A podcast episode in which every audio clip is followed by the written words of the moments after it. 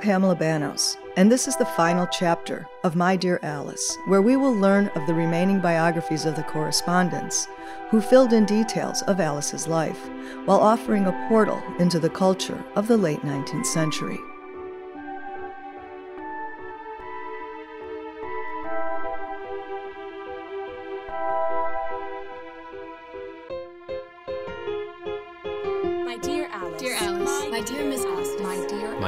My dear My dear My Alice. dear- My dear Miss Austen. My dear dearest pig. Lolly. My dear Miss Austen. My dear Miss My Austen. dearest love.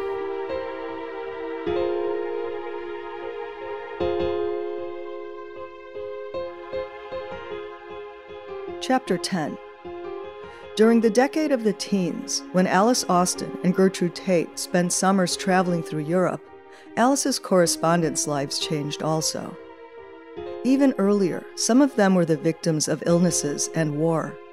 Mr. Gregg, once Trude Eccleston's fiance, perished in a battlefield of the 1898 Spanish American War. In 1899, 28 year old Effie Emmons Alexander died after a prolonged illness. Also in 1899, Effie's sister in law, Lou Alexander Richards' husband, died, leaving her with two young children. Lou remarried within a year, had another baby, and then that husband died two years later, leaving her twice widowed with three children at the age of 34. And during those first years of the new century, other life altering shifts would unfold. Julia Martin continued at her boarding house venture after recovering from surgery for chronic appendicitis. That same year, she bought a corner property where she moved her business, and in the following year, she bought the adjacent lot. In 1899, a local newspaper reported that Julia, her brother Walton, and their Aunt Adelaide were together in Los Angeles.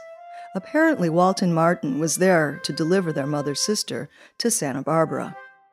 The 1900 census shows 34 year old Julia, her 47 year old aunt, and a 40 year old Chinese cook named Sing, who had been with Julia for at least four years. It is Sunday, 3 p.m., and I, as usual, am keeping house. Eng, my houseboy, has gone to Sunday school, being a Christian. Sing, being a heathen, has gone to Chinatown for a good time. My housekeeper is off for the afternoon, and so you see I am quite alone, and the house is delightfully quiet and restful. A newspaper article from 1902 notes Julia visiting Los Angeles, and later that month she was at a resort near Lake Tahoe. In November, it was reported that she hosted a luncheon at a posh restaurant in Santa Barbara. And then, after spending several weeks in Boston, she was on a steamship off Los Angeles. Just a few months later, a New York newspaper reported that Julia was visiting her father in Albany. And then, the unimaginable. In my tracing of her whereabouts, the 1905 census locates Julia in the Bloomingdale Hospital for the Insane in White Plains, New York. When I told the story to a friend of mine, they responded, Did she have a family member that was a doctor?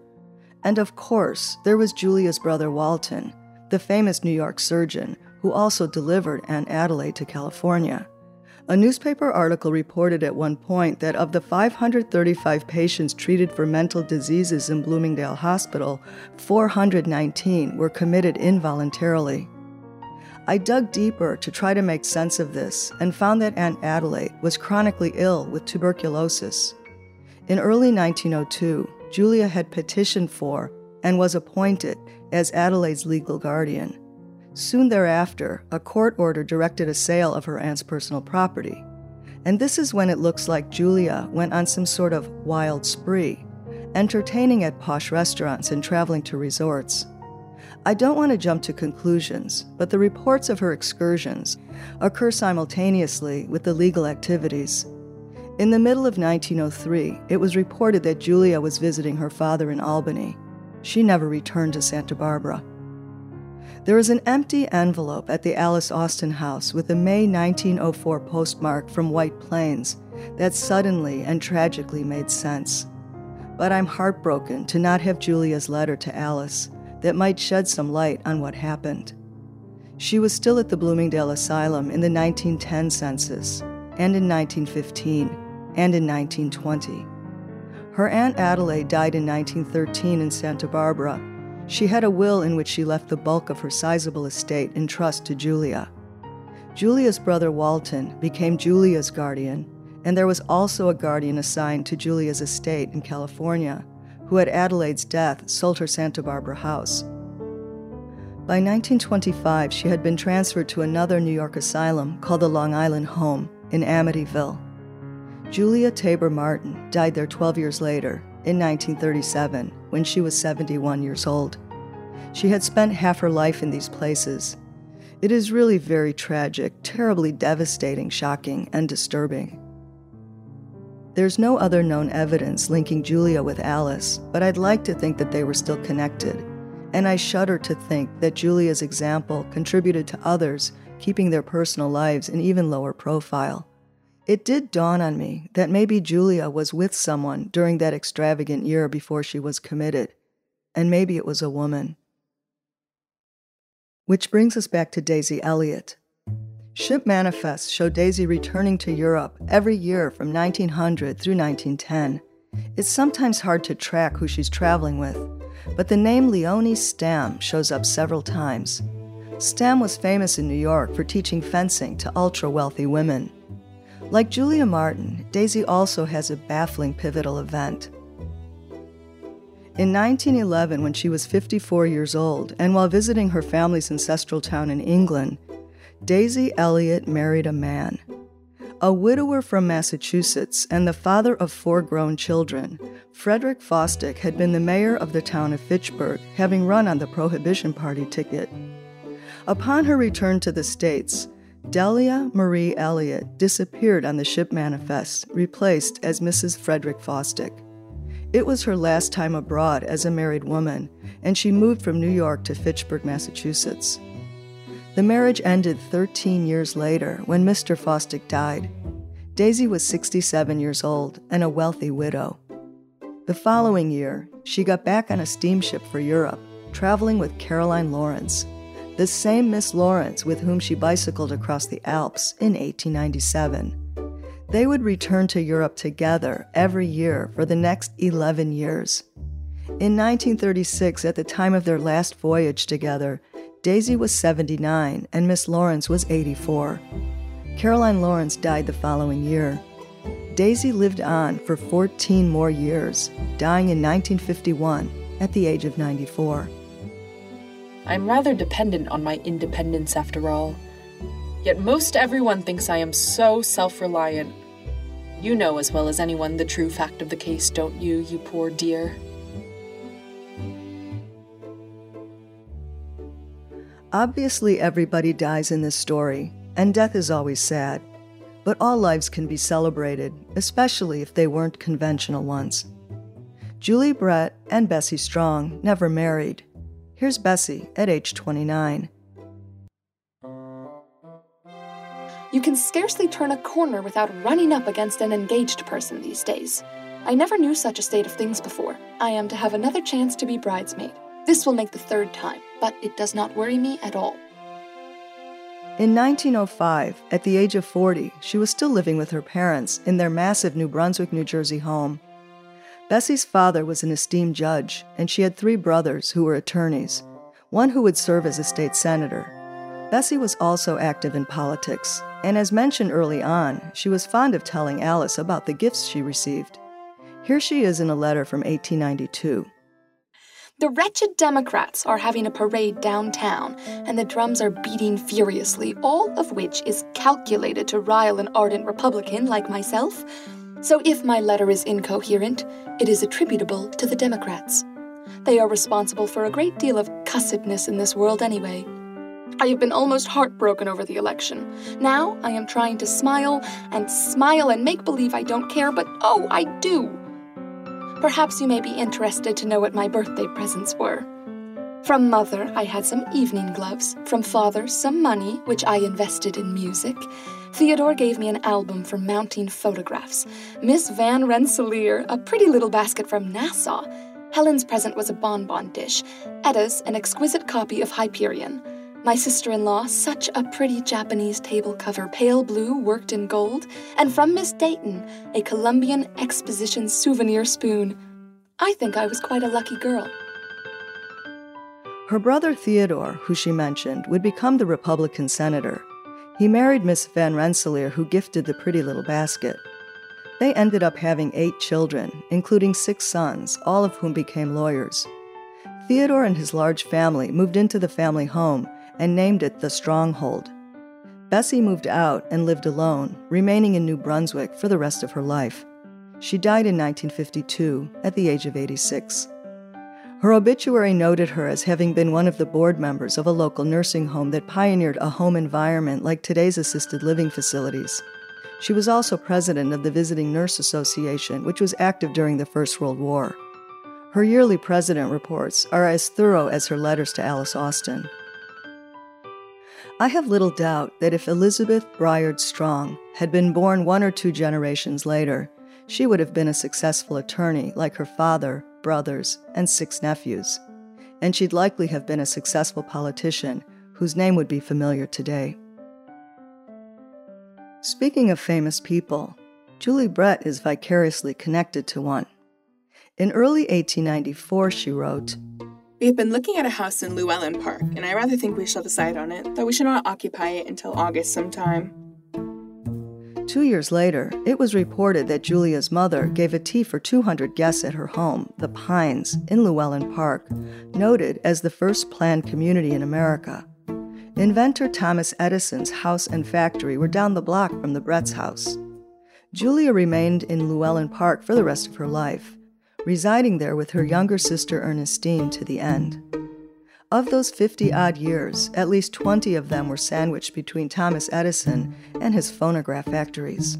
Edison died in 1931. Julie Brett became a champion golfer. Her name begins appearing in newspapers in 1907, and her appearance in golf tournaments continued being reported on through 1938, when she was nearly 70 years old. Brett was also a gifted artist. One of her scrapbooks was acquired by the Alice Austen House, found in a West Hampton, New York bookshop 10 years ago.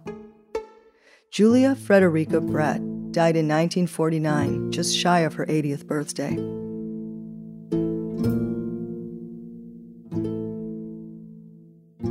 And so now it's time to return to Violet Ward, Maria Emily Graham McKnight Ward, and her sister Carrie. Caroline Costantia Ward. Violet actually shows up in some of the same newspaper articles with Julie Brett. They competed against each other in golf tournaments. But Violet and Carrie show up in the area newspapers for other reasons also. In 1914, a notorious public proceeding shows Violet on the witness stand defending her competency to maintain her estate, which had been put in trust to a bank.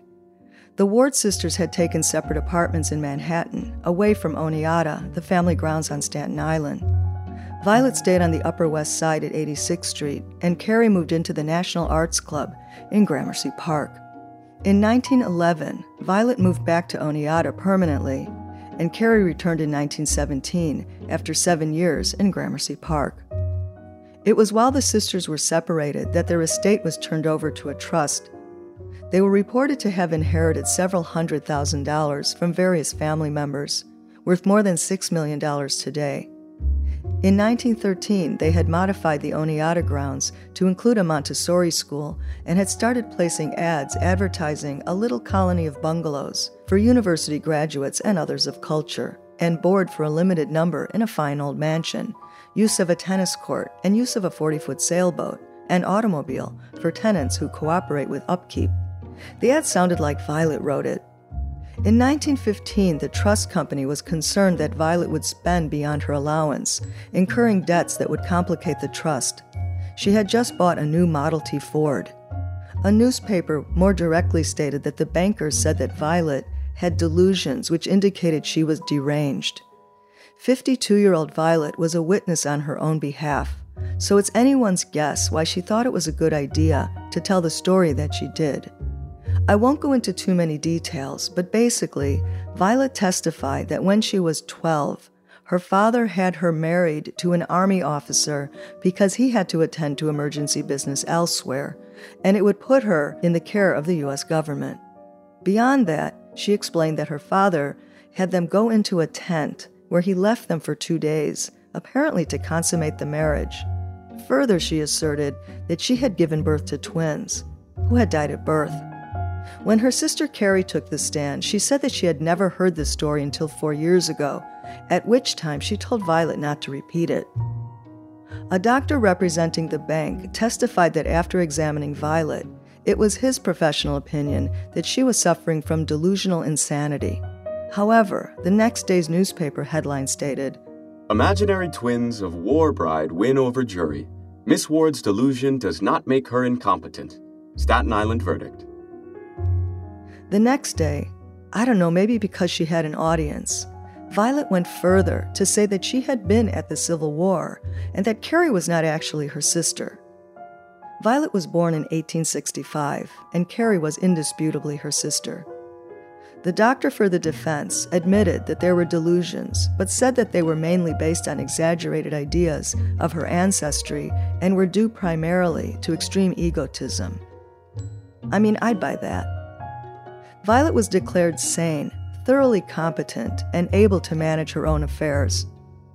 It is not lost on me that at this point in 1915, Julia Martin had been institutionalized for more than 10 years, and this may go to show the power of money, if nothing else.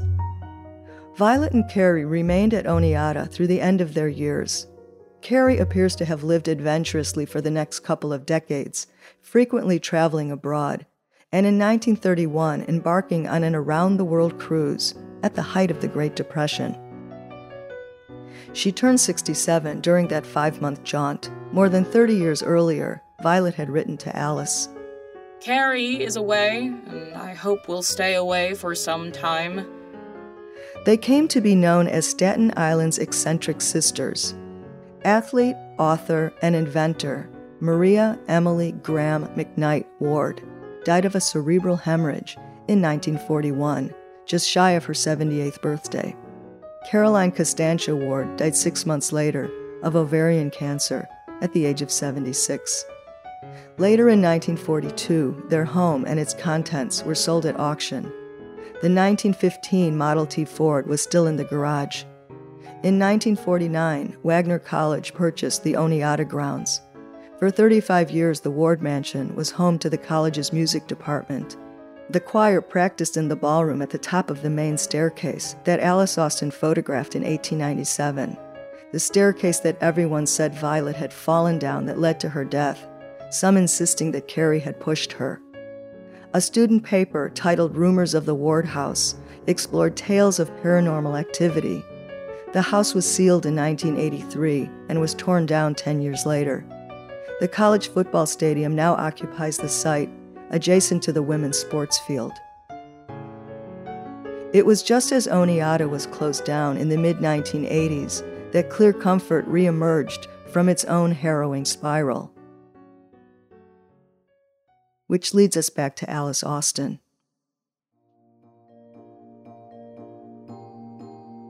We left off in the first decade of the 20th century with Alice and Gertrude Tate's yearly excursions abroad. These were the best years. In 1903, in France, Alice and Gertrude appear in a rowboat with Alice standing, steering with one long oar, and Gertrude smiling broadly at whoever took the photo. In another picture, taken by Gertrude from her seat, Alice faces her, smiling, while rowing with both oars. Gertrude is the object of Alice's gaze throughout. Here is the great love story of this podcast. There's Gertrude Tate sitting at a Parisian cafe. There she is on a donkey, being led on a mountain trail. There's Alice standing over her on a terrace at morning tea. There she is leaning out a second story window, smiling at Alice, and under a tree amongst a picnic spread. And there she is again in Paris, in a horse drawn carriage, the roof overloaded with steamer trunks, one with EAA, Alice's initials, stenciled onto it, the carriage door reading in French, Etat, Tate, spelled backwards. Alice Austen and Gertrude Tate spent three to four months a year traveling overseas throughout the decade. Mid decade, Austen's photography was mentioned in a newspaper article titled Women of Society in Trade, and she made more quarantine photographs for Dr. Doty, two of which were featured on the front page of the New York Tribune. And Gertrude Tate was teaching dancing classes. But none of this alone would support their lavish vacations. Gertrude's family was said to have had and then lost money. Alice had the support of family inheritance. Her mother left her a sizable estate, and earlier, her grandmother left her all the money she had deposited into banks, the interest of which could provide income. There's a document in the archive that lists five bank accounts, each with a $3,000 balance, and each showing the collected interest sums. During the first decade of the 20th century and well into the 19 teens, Gertrude remained living with her mother and younger sister in Brooklyn, even while she spent more and more time with Alice. Gertrude Tate's sister, Winifred, was 17 years younger than her, and it seems that Gertrude was expected to help support their family. Many years later, Winifred said that her family felt that Alice had absorbed Gertrude, and she said they felt that there was a wrong devotion on both sides. A wrong devotion. It's no wonder that these women stayed on Staten Island. In 1910, Uncle Oswald and Aunt Minnie still lived upstairs at Clear Comfort, and three live in maids remained in residence. Oswald Otto Muller died at the end of 1912, just weeks after Alice and Gertrude returned from Germany, Sweden, and Denmark, including a visit to Copenhagen, his birthplace. It would be their last trip abroad for more than 10 years. Alice and Gertrude's circle of friends had shifted, and they were spending time in the company of more wealthy friends, participating in lavish parties and automobile excursions to Long Island and up the Hudson Valley. Alice drove a Franklin automobile, today an obscure brand, but then a luxury car made in New York, and she carried her own tools. Austen continued to copyright her photographs, and in 1911, four of her pictures illustrated a newspaper article titled Makeshift Photography for a series called A Page for Mrs., with a photo credit that called her Miss Alice Austen. Her photographs showed makeshift ways of doing photography, like tying a camera to a tree and putting it on a pile of books if there was no tripod and again in 1912 with five photos of Clear Comfort's front yard. Her work illustrated an article called The Winter Garden Club for Girls. These syndicated features appeared in newspapers from New York to San Francisco. That article, which talked about how to form a garden club, may have inspired Austen. The following year, she founded the Staten Island Garden Club, by the mid 19 teens, Alice was crazy for gardening and automobiles, and Gertrude was becoming prominent as a dance instructor who also organized afternoon tea dances, known as Thé dansants. In the same newspaper, from one paragraph to the next, Alice was mentioned as hosting the first garden club meeting, and then Gertrude's Thé dansant was noted as an upcoming event. The following week, she hosted 200 dancers at the Heights Casino in Brooklyn. the Garden Club expanded to include an antiquarian society. Together, they opened a tea house at the old Perine House, the club's 17th century headquarters. A fundraiser was held to raise money to purchase the house, and it was reported to have been brought to a close by a grand march and butterfly dance led by Miss Gertrude Tate. They were constantly listed in the society pages as being at all sorts of events. In 1917, Gertrude finally moved into Clear Comfort. She took an upstairs bedroom down the hall from Auntie Min. There were still two live in maids. Gertrude was now 45 and Alice 51. They had been together for nearly 20 years. They were now spending time with the wealthy Jessie Vanderbilt Simmons, who threw extravagant costume parties, in which Alice consistently dressed in drag, wearing a Van Dyke beard. Just months after that party, World War I began and the women went to work. Jessie Simmons was active with the Red Cross, and Alice Austen had initiated driving classes. She was later said to have organized four classes of 100 or more women to study to become ambulance drivers and mechanics as part of a motor corps that would travel overseas. Austen had always photographed passing ships from Clear Comfort's front lawn. Her photos from this period show an inventory of war vessels, along with her meticulous notations. One says, Troops and nurses on a transport passed the house very fast at 1:30. We displayed the flag and they cheered. There are photographs of Gertrude Tate waving an American flag at passing vessels. Austen recorded so many ships coming and going that they serve as an extensive record of the time. Auntie Min died in April 1918 at the age of 77. Minnie Austen Hicks Muller left everything she owned to Alice. Clear Comfort was to be Alice Austen's house for as long as she chose to live there. In 1920, Alice bought a new Franklin car and she and Gertrude appeared together in New York Social Register. Her petition to build a landing pier in front of Clear Comfort was denied, but in 1922, Alice was among those who purchased apartments in a new building on Lexington Avenue in New York City. She listed her residence as the Colony Club, a private women's club. That same year, she and Gertrude and another woman opened a gift shop by the Staten Island ferry terminal. Things had calmed down a bit as the 1920s were coming to a close. Alice was active with the garden club and Gertrude with her dancing activities. Austen hosted what she called a wisteria tea party to celebrate the blooming of her beloved wisteria vine that had now wrapped onto the house. She'd photographed it for 40 years. Its roots now appeared to be growing down into the house's cellar. The New York Evening Post reported that the magnificent wisteria covered one side of the house and was more than 100 years old. Alice once posed in costume as some sort of wizard standing next to her beloved wisteria vine. It was now the end of the 1920s, and everything was about to change. I've been saying from the beginning that Austen was evicted from her home, but I haven't mentioned that things got so bad that she ended up in the poorhouse, what was called the New York City Farm Colony. The rest of this story is a roller coaster ride. There are many versions of the story as to how Alice Austen lost clear comfort. The version that makes the most sense, because it was relayed while she was still alive, states that Alice had hired a financial advisor three years before the 1929 stock market crash, giving over her assets in exchange for ongoing payments of a percentage of its value. This had been going fine until the market crashed. It seems that the finance man had been borrowing on her funds and lost all of it with the collapse of the market. In 1931, Austen took out a mortgage on Clear Comfort. All associated papers related to this next horror are part of the Jessie Vanderbilt Simmons archive at Duke University. During that same year, a series of newspaper articles detailed a plan to build a transportation tunnel. The tunnel would emerge at the site of Alice Austen's house. In a series of letters from state officials, attorneys, and her title company, Austin is informed that despite her grandmother's original surveys and deeds, she does not own the riparian rights in front of Clear Comfort. The land extending beyond the shore into the Narrows belonged to the state of New York.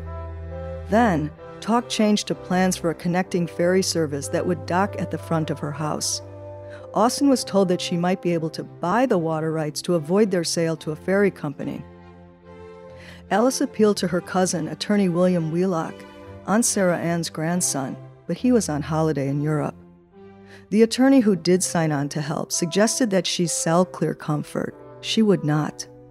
The conversations continued through the end of 1931 and included the suggestion that perhaps the house could be moved to another location.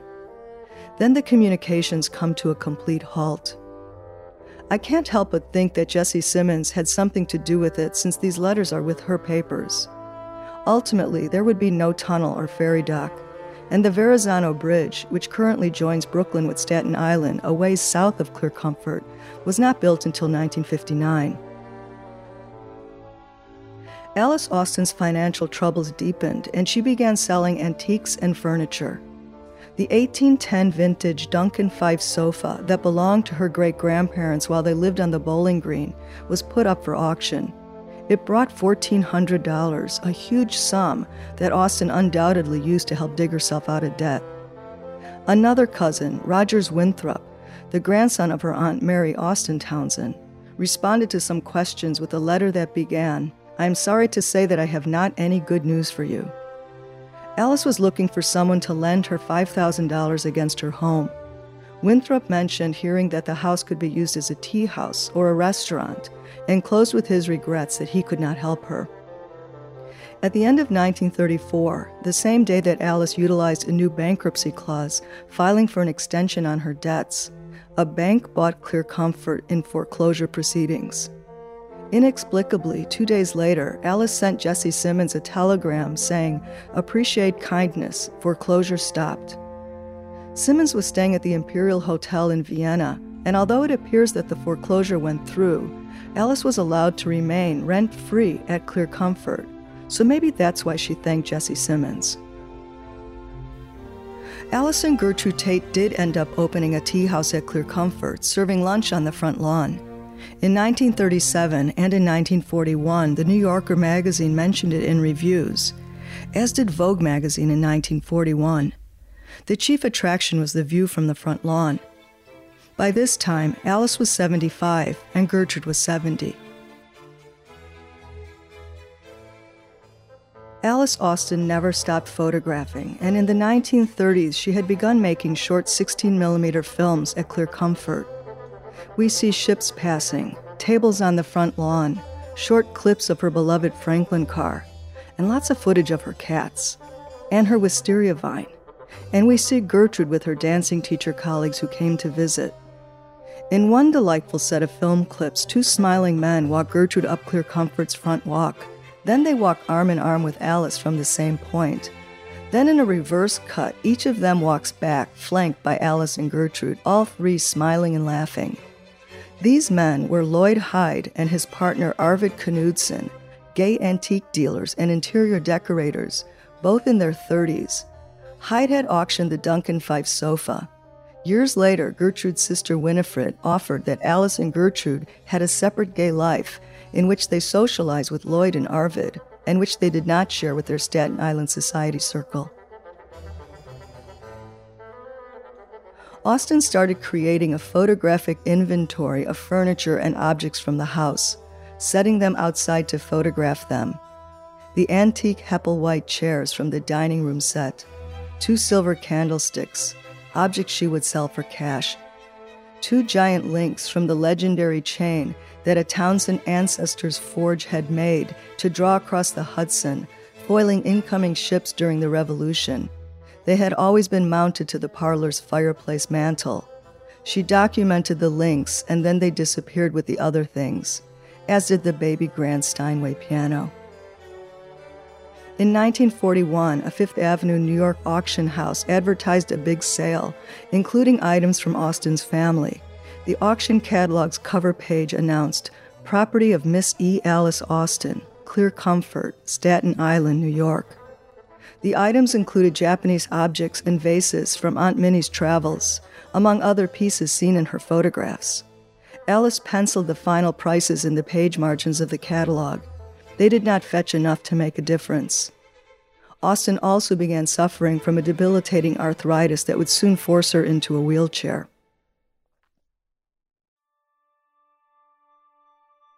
There are some very sad letters imploring Rogers Winthrop to help her, and he did continue sending small sums of money.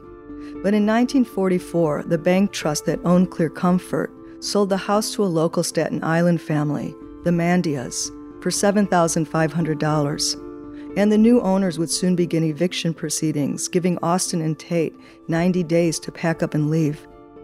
In August, someone put up a for sale sign. This turns out to have been illegal and triggered an action to help Alice and Gertrude stay. The new owner had acquired the place with the stipulation that they would live in the house. The Associated Press reported in stories that appeared coast to coast with headlines including Woman in home 78 years spared from eviction. Spinster once offered $100,000 for Staten Island house, saved by OPA rule. The articles detailed the house's history, long known as the Old Austen Homestead, and told of Austen's struggles, the tea house, and one also mentioned that she, she and Miss Tate, a companion of her own age who lives with her, were able to lead the peaceful lives they wanted, remaining in the old house living quietly with their memories.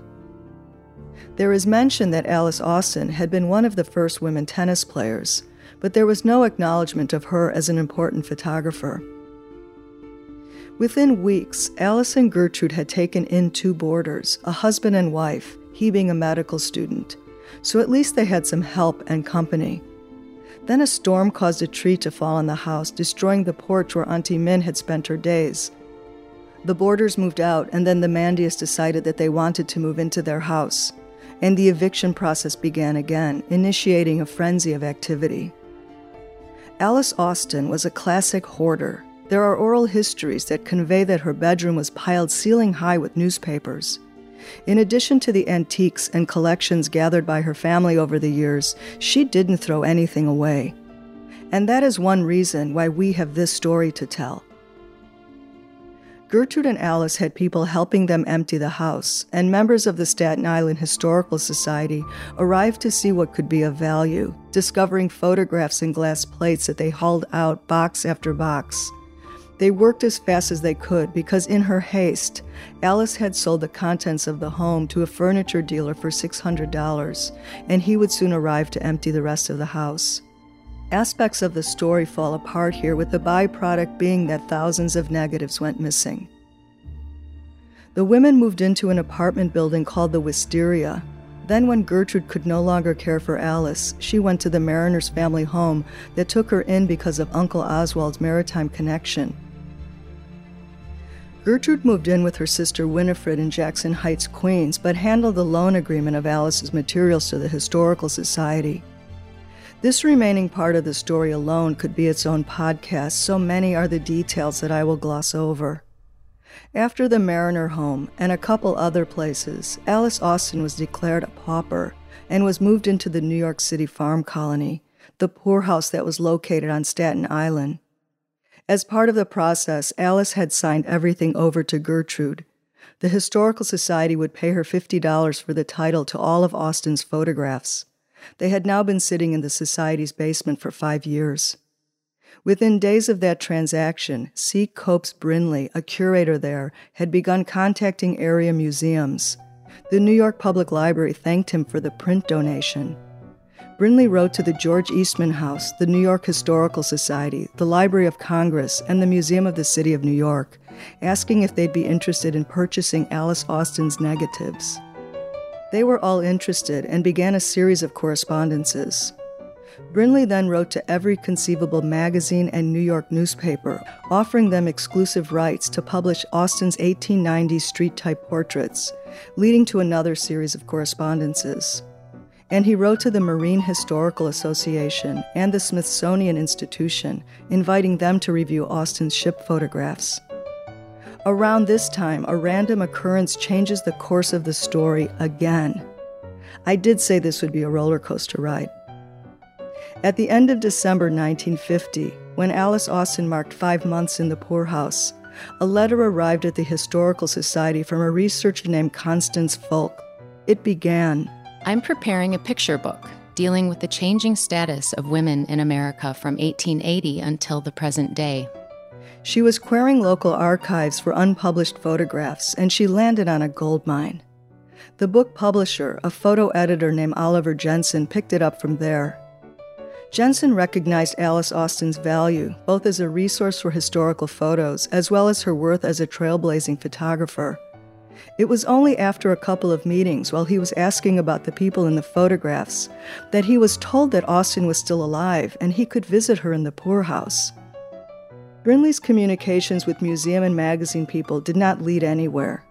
Nobody was more interested in Austen's photography than Oliver Jensen, who was well connected and saw her as a cross between Mathew Brady and Grandma Moses, as he says in one of his letters and he described her as about to burst onto the scene as a result of his efforts. Jensen wanted to publish her photographs in his book, which would be called The Revolt of American Women, and he also pitched her story to Life magazine, who sent along Alfred Eisenstaedt, the famous journalistic photographer best known for his VJ Day photo of a sailor kissing a nurse in Times Square. Glossing over the struggle between Brinley and Jensen to monetize and divide the proceeds from Austen's works, the effort was now on getting Alice out of the poorhouse, which happened in August. She had been there for a year. Gertrude Tate was ultimately the great negotiator in these efforts. She was there, steadfast, through every twist and turn of the last harrowing decade, and through all of everything from the previous 40 years. In the end, Alice Austen's photographs would be responsible for the relatively happy ending to this story. In September 1951, Austen was celebrated with a photo feature in Life magazine.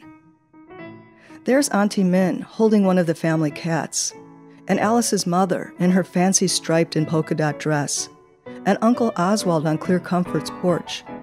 There's Julia Martin and Mrs. Snively with Alice in bed, and the Darned Club, and Trude Eccleston with Alice performing their scandalous mask burlesque. There's Henry Gilman and Julie Brett playing cards with Alice. And there's Violet Ward with Daisy Elliott on her bicycle.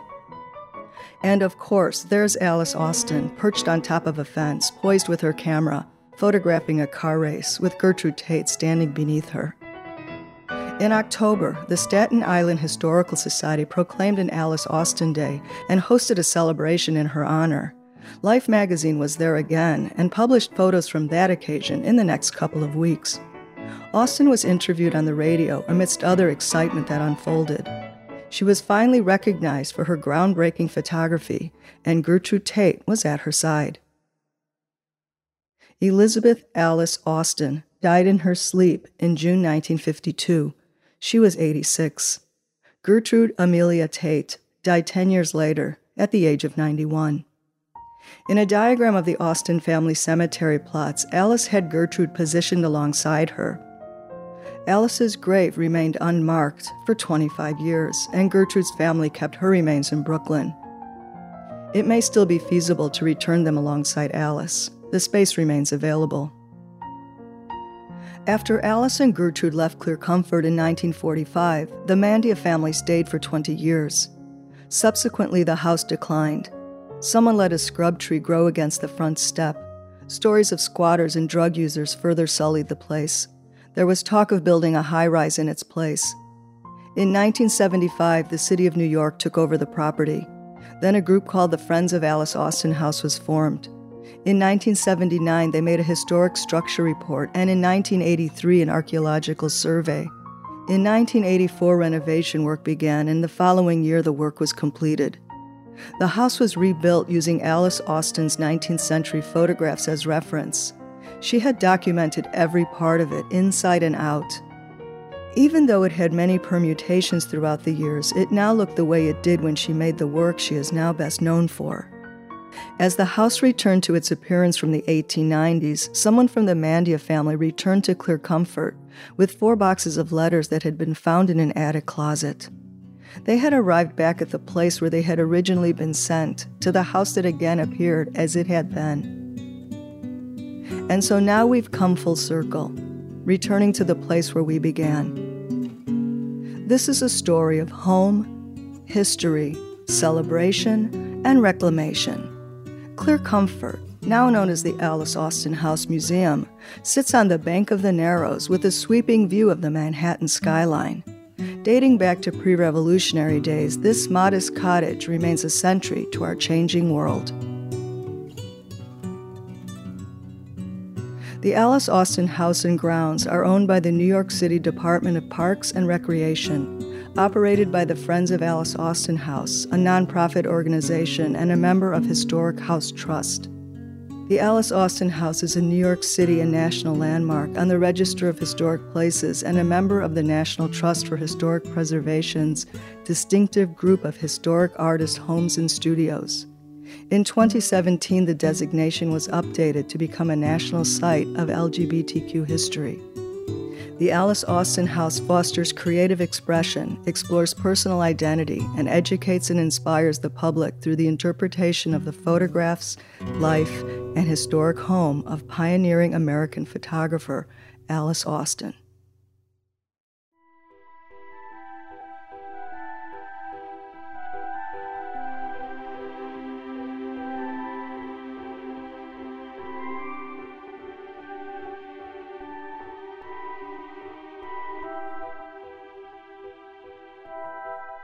This audio production was written and produced by me, Pamela Bannos, and was presented in collaboration with the Alice Austen House Museum.